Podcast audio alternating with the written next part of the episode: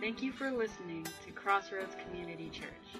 At Crossroads, our mission is to be the church by exalting the glory of God, sharing and showing the love of Christ, and inviting others to be recipients of Christ's love. Now here's this week's message.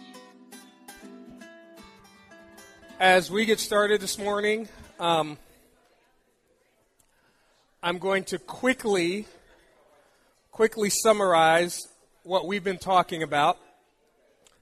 And I'm not trying to rush, but I am kind of on the clock because the guys want to go. Yeah, we want to go watch the Pirates kick some Blue Jay tail today. So, all right, here's the deal. We've been talking about the next step that the disciples took that made them go from hiding in a room for fear of the Jews to literally sharing, the gospel with the Jews. I mean, this was, and here's the thing. It's important that we understand what happened there, like how powerful that was. Because a lot of people will say that, this is one of the hardships that we have with understanding the Bible and what's in it and trusting the men who wrote it. And if you understand that these guys went from literally, like we read about, they were hiding in a room for fear of the Jews, and then they went to, like, literally going to those people they were hiding from, the people they thought were going to take their jobs, have them thrown in jail, possibly kill them, because they had just, from their perspective, killed Jesus, so they were in fear of their lives. But then they went to this point where we're not hiding from these people, we're standing in front of them and preaching to them about Jesus. And it would be the equivalent of, and I'm not trying to sensationalize this, but I really think you guys need to understand. Did you guys, anyone here on the news, and anytime you start talking about race, people get uncomfortable, but did you guys hear on the news about the KKK and sending out more inserts and trying to recruit people? Everyone know what the KKK is, right? Okay. Now, imagine this if you would. Imagine if, because I am, black pastor, shocking, with a white wife, a beautiful one at that, preaching to a white congregation. So imagine, if you would, if one day Kristen and I walk out and there's like burning crosses and threatening letters from the KKK on our front lawn. All right, that'd be, imagine if they're like sending, threatening, we're going to kill you and kill your wife. So we imagine if we went into hiding.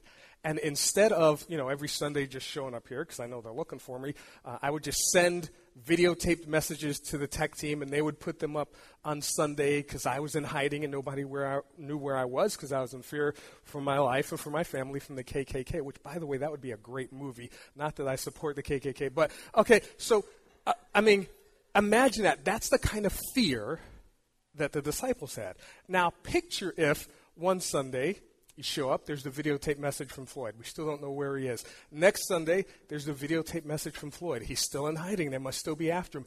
The next Sunday, you show up, and I'm standing here, and I am telling you guys that, hey, you know what? KKK, great place to get started. You should join. And then you go home, and you look on your TV, and there's me with my hat turned back saying, get up off the couch. You know you want to make the call. Call and join the KKK. Have you seen those commercials? Call and join the KKK. Afterwards, Christy is sitting there with the little headphone on saying, I'm so glad you enjoyed that commercial. If you want to call and join the KKK, the number is right there on your screen. You would be like, what in the ham sandwich happened to make Floyd go from hiding from the KKK, something crazy must have happened, because now he's like all for it, right? There had to be some tremendous change, and that's literally what happened to the apostles. They went from literally hiding for fear of their lives, threatening being thrown in jail, killed, and they already saw Jesus killed, so it wasn't like, they won't kill us. They're like, yeah, they'll kill us. But then they flipped the script and went to like, hey, I can't hide anymore. I have to go out. And not only am I not going to hide, I'm going to go to the people that are trying to kill me and just proclaim, hey, Jesus is alive. And we were talking about the fact that, here's the thing, they took some profound next steps, and here are some of the next steps they took, and we talked about this last week.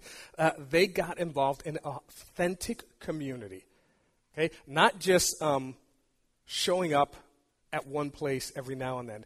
They became a community of believers, a community of people, authentic community being authentic, being real with one another, community being there for one another. And we talked about how over and over and over they were willing to sell things, put their homes and cars and all that stuff up for sale in order to meet the needs of one another, not to buy a building to meet in and to expand the building, but to expand the kingdom for the sake of the people that were meeting together. And then they also did, that was part of the extreme generosity, they were giving of their time, their talents, and their treasure. And again, it wasn't about, because when we think of church today, this is not the way they did church. They didn't have a guy standing up there on a microphone and, you know, all that kind of stuff. The church wasn't about a building. It was the people coming together to meet one another's needs. So when they gave their time, their talents, and their treasure, they were doing it for the people. And then there was, of course, passionate spirituality. They had a culture, rather than a day where they worship God, they created a culture where regularly, consistently, they spent time together, fellowship, hanging out with one another, in prayer, and in God's word.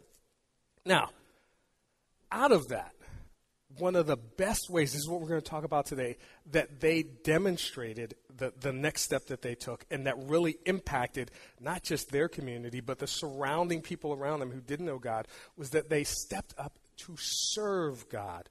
And here's the thing, God doesn't just talk about, hey, I hope that you serve. I want you to serve. What God says is, hey, I am intentionally preparing you and equipping you so that you can serve.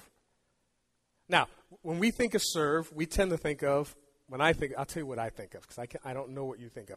When I think of serve, the first thing that comes to mind to me is cutting the grass, because even though I'm doing it for the church, I hate it with a passion. I mean, I hate it. I would be fine if there were weeds growing up as long as I didn't have to cut the grass and I could just push them aside and get to the building. I know that's not the way it's supposed to be, but I just hate it with a passion. It's like one of the most, I'm like, why are we, I feel like we're fighting against God because God's making it grow and we're cutting it down. God's making it grow. But something you got to do. I get that, okay? But to me, in my mind, initially, when it comes to serving is, here's this thing that needs to be done, and even though I hate doing it, I'll just go do it. You better be happy, God, because I'm here. I could have been sleeping in. I'm doing this thing. That's not the kind of service that we're talking about, okay? So here's the thing. I'm gonna ask you to turn to the book of Acts, so if you want to grab it, pull a Bible out. If you don't have one, there's one under your seat in front of you, to the left, to the right of you, behind you.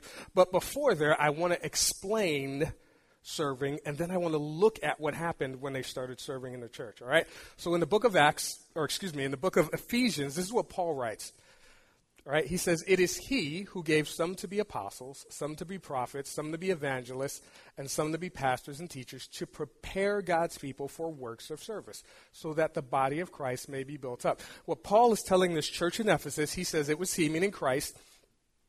He gave these positions or these roles, apostles, prophets, evangelists, pastors, and teachers. The reason why Christ has these roles in the church is to prepare God's people for works of service so that the body of Christ might be built up. The only reason these functions and roles exist is to equip you, the church, to do what God has called you to do. Now, here's the thing. Most people will be like, well, I don't know what God has called me to do because I don't have a gift. That's not true. God gives every believer a spiritual gift. You may not know what that gift is yet, but he gives to everyone, because here's what Peter says.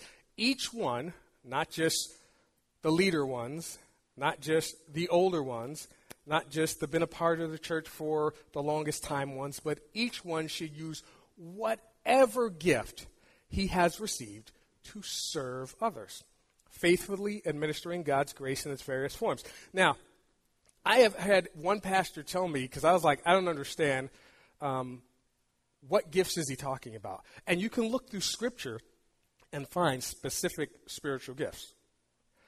But what he told me, and this makes sense in the context of the way that's used, he says, if you God has given you a gift, and I'm using the extreme, to blink one eye repeatedly, only one, while standing on one leg. If you can find a way to use that for God, do it. And we typically think of, you know, just specific gifts, because you think of worship leader, you think of musician, you think of teacher, you think of children's ministry. But if you look at the world at large, there are so many more gifts and talents than just those ones. But we're called, whatever gift God gives us, we're called to use it. And this is what it says in the book of Acts, chapter 1. Luke, in writing the book of Acts, records what Jesus says. He says, "But you shall receive power, ability, efficiency, and might, when the Holy Spirit has come upon you, and you shall be my witnesses in Jerusalem and all Judea and Samaria and to the ends, the very bounds of the earth." Now, here's what he's saying. You're going to receive your spiritual gift. You're going to receive power through the Holy Spirit. He's going to come on you. He's going to give you the ability to use that gift, the efficiency and the might.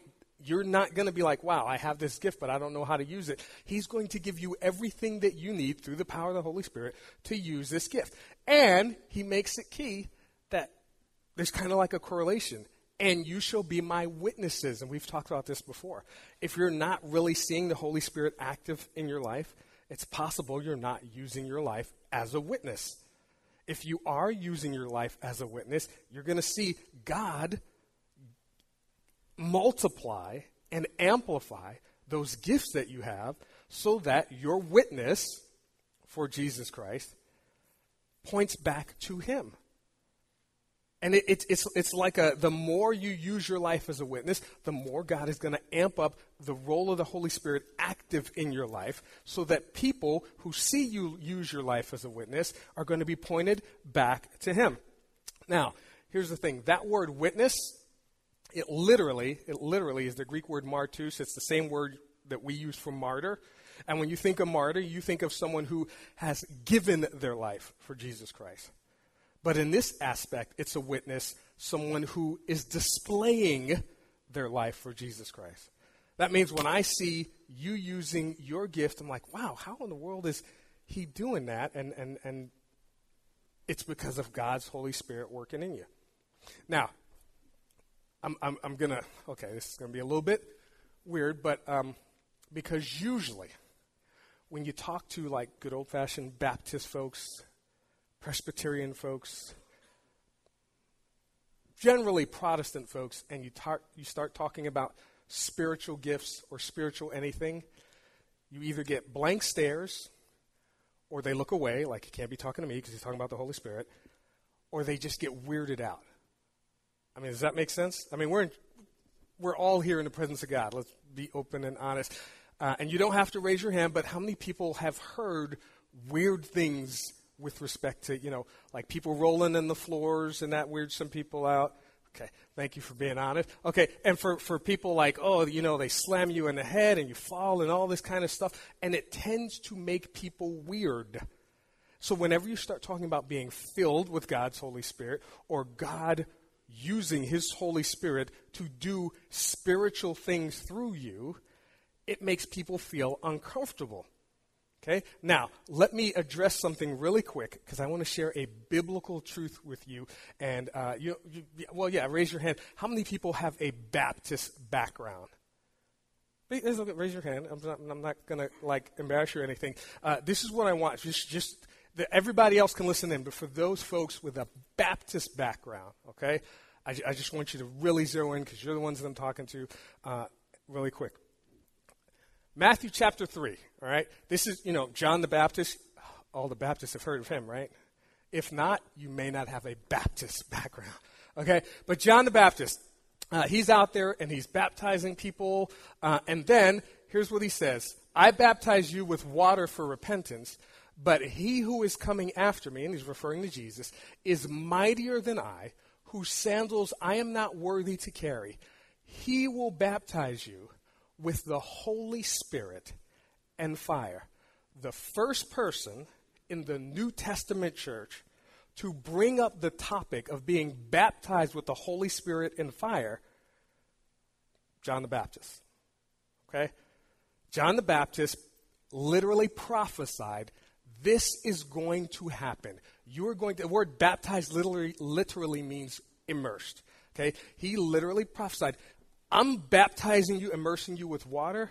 Jesus is going to immerse you with the Holy Spirit and fire. Okay?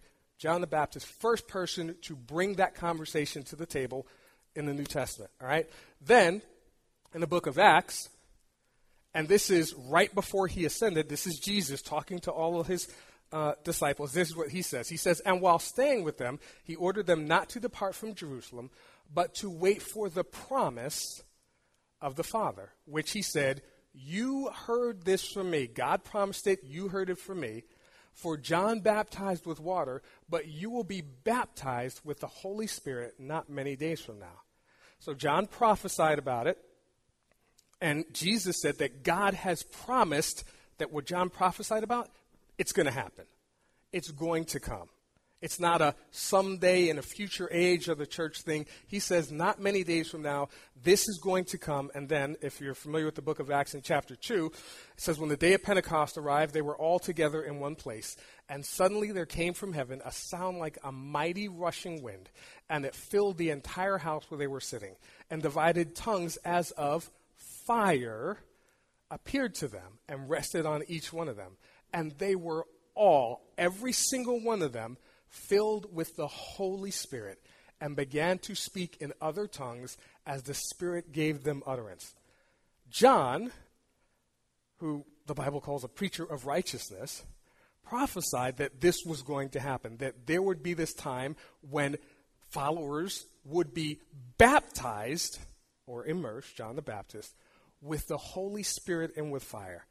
God promised it was going to happen, and here we see literally the fulfillment of what John the Baptist prophesied. So if you're one of the good old-fashioned Baptist folks, embrace your Holy Spirit heritage, all right? John the Baptist prophesied that, hey, this whole Holy Spirit thing is going to happen. It's going to happen. It's not a bad thing. It's not a weird thing. Don't let, the TV evangelists and all this kind of stuff take something away from you that is meant to be yours, literally filled with God's Holy Spirit, utilizing the gifts of the Spirit that God gives us for his kingdom. And there are so many, Protestant people that when you start talking about that, they get a little bit weirded out, and they start thinking, I don't want it, the speaking in tongues and the rolling on the floor and the whole blah, blah, blah, and the snake charmer thing, and what if I get bit and I die? Does that mean God doesn't exist? Am I going to hell? Because all that stuff, put all that aside, okay? Just trust in God, okay? All right, so now let me move on, because I want to show you what it looks like when people literally have used their gifts, spiritual gifts that God has given them, for the kingdom, all right? So if you have a Bible, turn to Acts chapter 6, book of Acts chapter 6.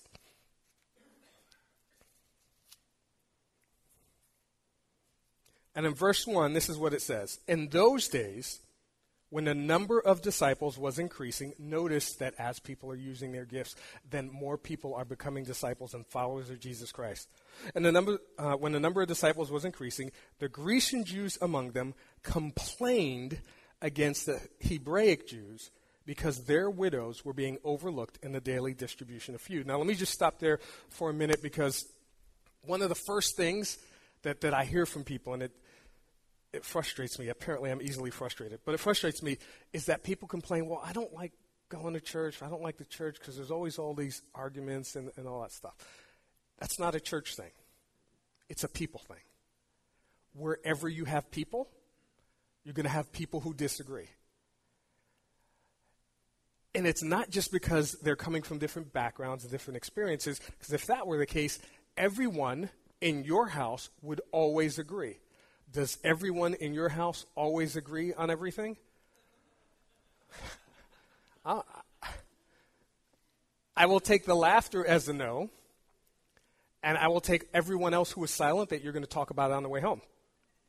But not everyone in the same household agrees. It's not a church thing.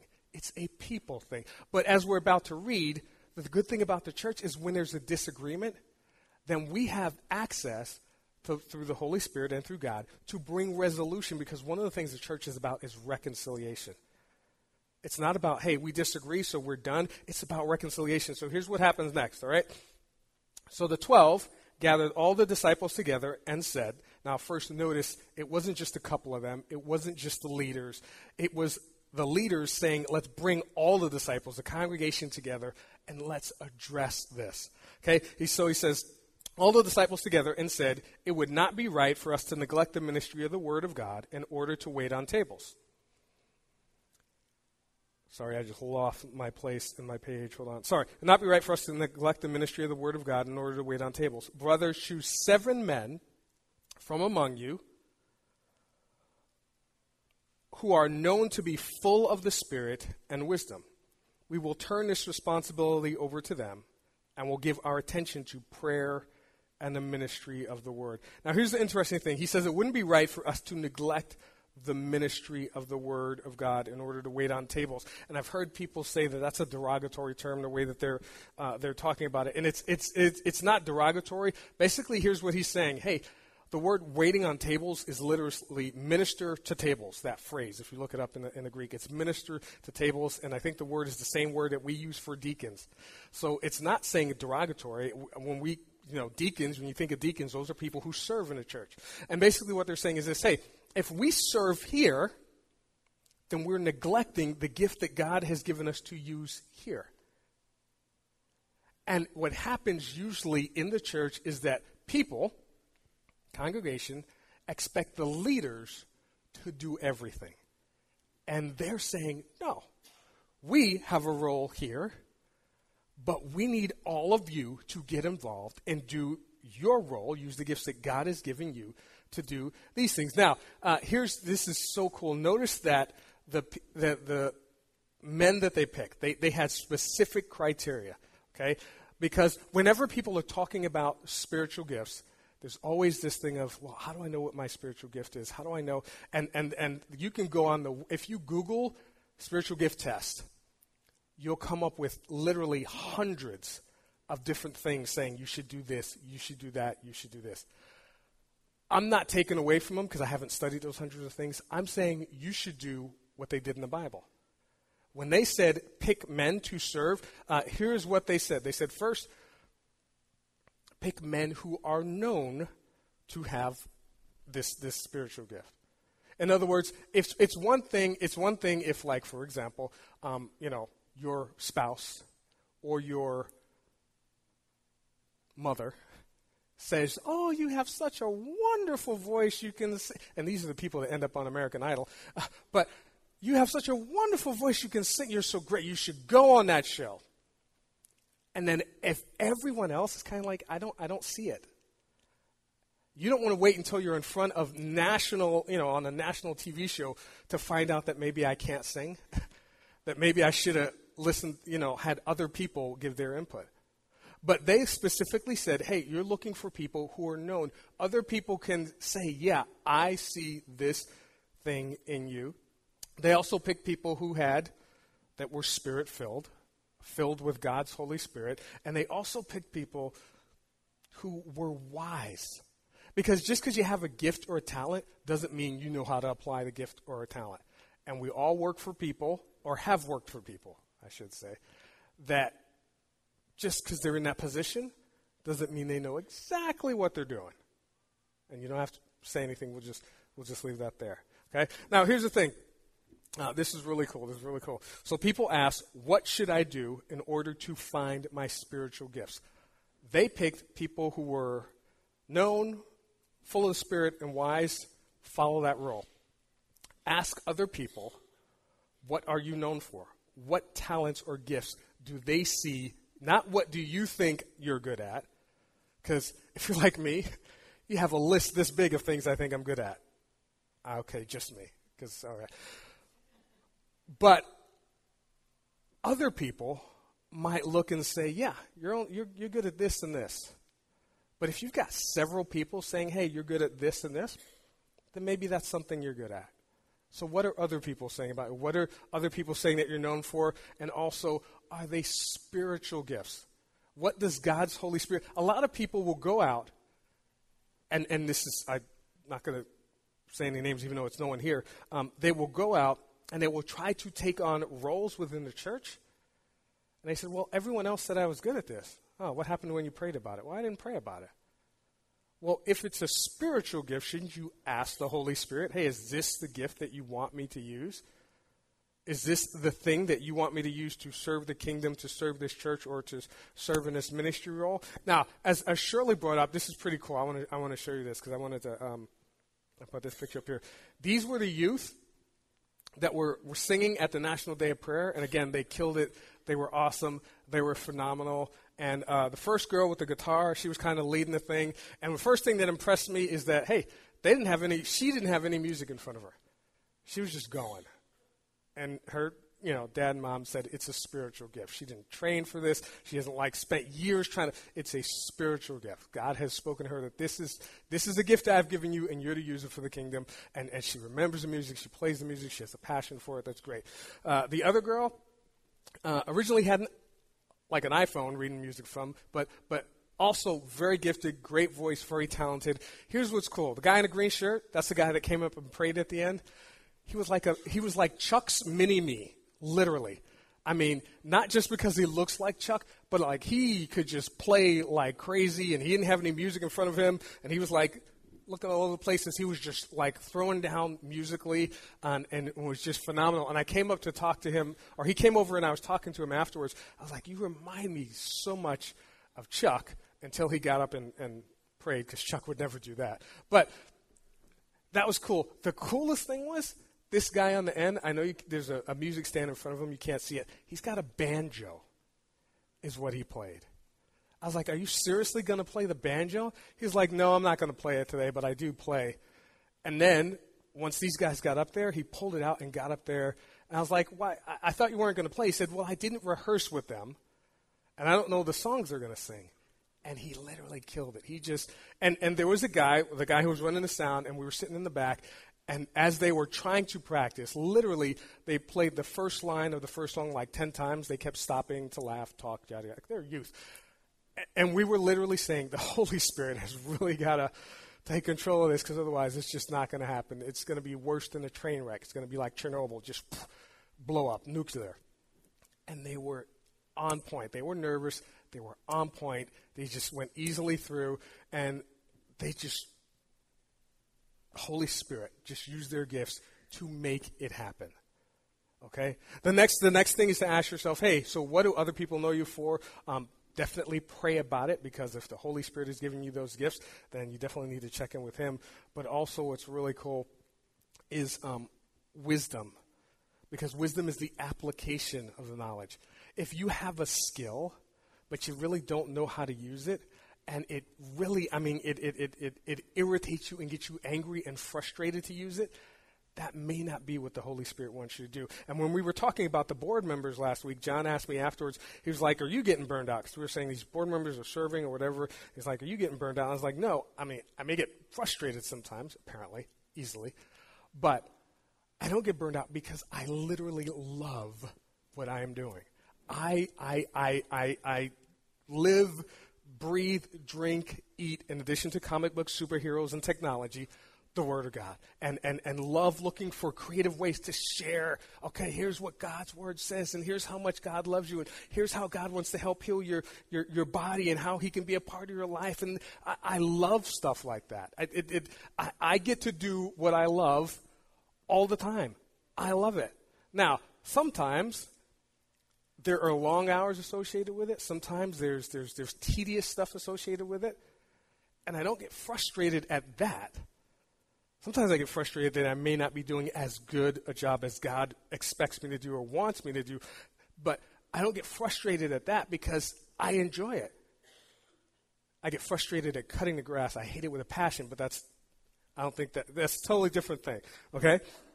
So again, it's not one of these things, it's all of these things. If you're trying to find out, God, what spiritual gift do you want me to use? Have you given me so that I can expand your kingdom, so I can share with people in my community, so I can be a part of effectively, helping to lift up my congregation? Then ask yourself, what am I known for? Ask other people. Ask God, because if God's going to give it to you, it's a spirit-filled gift. And then ask yourself, hey, do I have the wisdom to actually do this thing? But let me jump back into this as we wind down, all right? Jump back to the book of Acts. Verse 5. So they said, hey, we're going to pull some of you guys, and you guys are going to do the work, which is the way the church is supposed to be. Everyone using their gifts. Verse 5. This proposal pleased the whole group. Now, here's the thing. Normally, in churches today, if you get someone saying, well, we need everyone to pitch in, everybody's not pleased. But this proposal pleased the whole group. They chose Stephen, a man full of faith, and of the Holy Spirit, also Philip, Prochorus, Nicanor, Timon, Parmenius, and Nicholas from Antioch, a convert to Judaism. They presented these men to the apostles, who prayed and laid their hands on them. And if you say, this is what's really cool, if you say, well, I don't know what my spiritual gift is, I don't know how to help, let's say our congregation, pray. Pray for me. Pray for my family. Pray for the board. Pray for the team leaders. If you do nothing else, pray. Pray for the people that are stepping forward, that God, I hope you're showing them the wisdom. I hope that they are following the prompting of your Holy Spirit. I hope that you're giving them the spirit of what we said, efficiency and power and might, that they might not get frustrated doing what God called them to do. Because guess what? It's not like, we get to do this occasionally. And it's not like we should be doing this only on Sunday. There are so many other things, ways that we could be reaching out, but that's only going to happen if people are doing it. And if you say, well, I can't do anything, and I get this, because when I go to visit like Margaret Miller and Thelma Khan and other people, that's one of the things I literally beg them for. And I told that to, when we did the National Day of Prayer, I said, hey, I'm not just asking you guys to pray for me and all the pastors. I am begging you to pray for us. We need your prayer. Nothing will happen in our own strength. If that was the case, then Jesus died in vain. If we could just go out and do it on our own. But pray for us. Intercede on our behalf.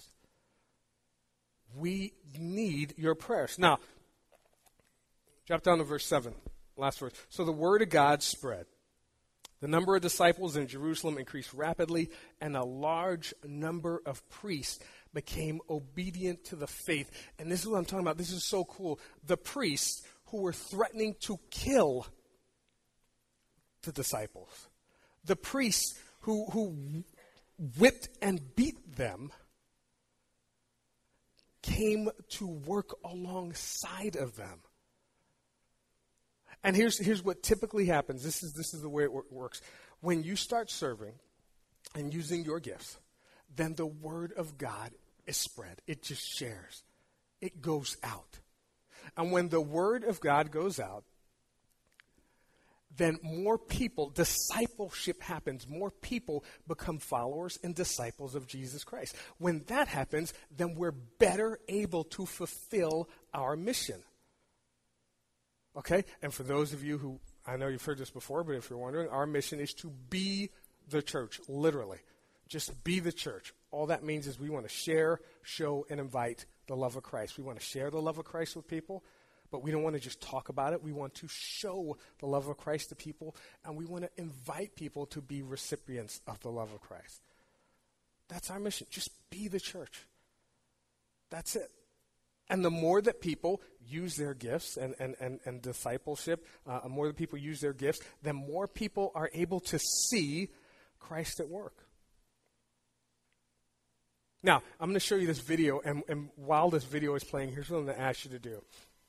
I'm not going to ask the band to come up. I want to close out with a time of prayer. But while this video is playing, here's what I want you to ask you to do. I want you to ask you to right now, just kind of, if you can imagine a door opening and closing, right now, open the door to say, all right, God, how can I, is that the phone going off? Okay, wow. How can I serve? How can I use my spiritual gift? Or can you show me what spiritual gifts I can use to bless you and to bless the lives of others? And I guarantee you, here's what's going to happen. Two things are going to happen. One of two things is going to happen. You're going to start seeing gifts that, oh yeah, I could do that, and you'll say, maybe. Or you're going to start seeing gifts. Yeah, I could do that. And immediately you're going to start smacking them down. Like the little mole thing at the mall where you're collecting them all, whack-a-mole. You're going to start whacking them down one by one. Let God speak to your heart as this place. Did you notice that there were all age groups up there, from young to old? Did you also notice that apparently being married to the pastor was a spiritual gift? Apparently. So, pray for Christy as well. But here's what I'm going to ask you to do. I'm going to ask everyone to stand.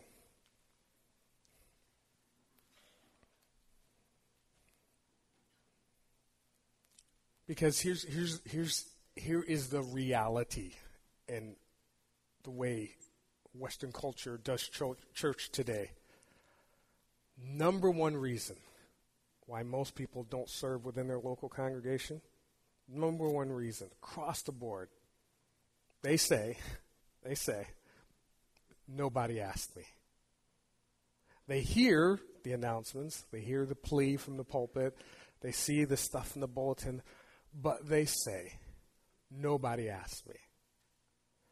So for right now, and I can kind of look everyone in the eye, except Victoria is looking down. Okay, got her too. So I'm kind of looking everyone in the eye, and hear this. I am asking you that if you are willing and you feel God prompting you, because I don't want anyone to serve reluctantly. That's the last thing anyone wants is a reluctant, volunteer.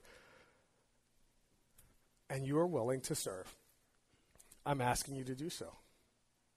Just bow your heads for a moment. God, we pray that we would be, and we've prayed this before and we will pray it again, we would be a congregation that acknowledges the power and anointing of your Holy Spirit, acknowledges that you did not put your spirit in us so that we could sit in the chairs, but so that we could serve with our gifts to bless you and bless the lives of others. And God, we acknowledge that there is a calling on us to be the church, to fulfill our mission, to be the church, to share and to show the love of Christ, and to invite people in our circles of influence to be recipients of Christ's love. God, we pray that you would be glorified this morning. We pray that as we leave here, in the moments and days and weeks to come, that you would speak to our hearts about areas that we could serve. We also pray that if we're already serving in an area and it's one where we're feeling frustrated or anxiety, or we're feeling that's not the right role, that you would speak that to us as well.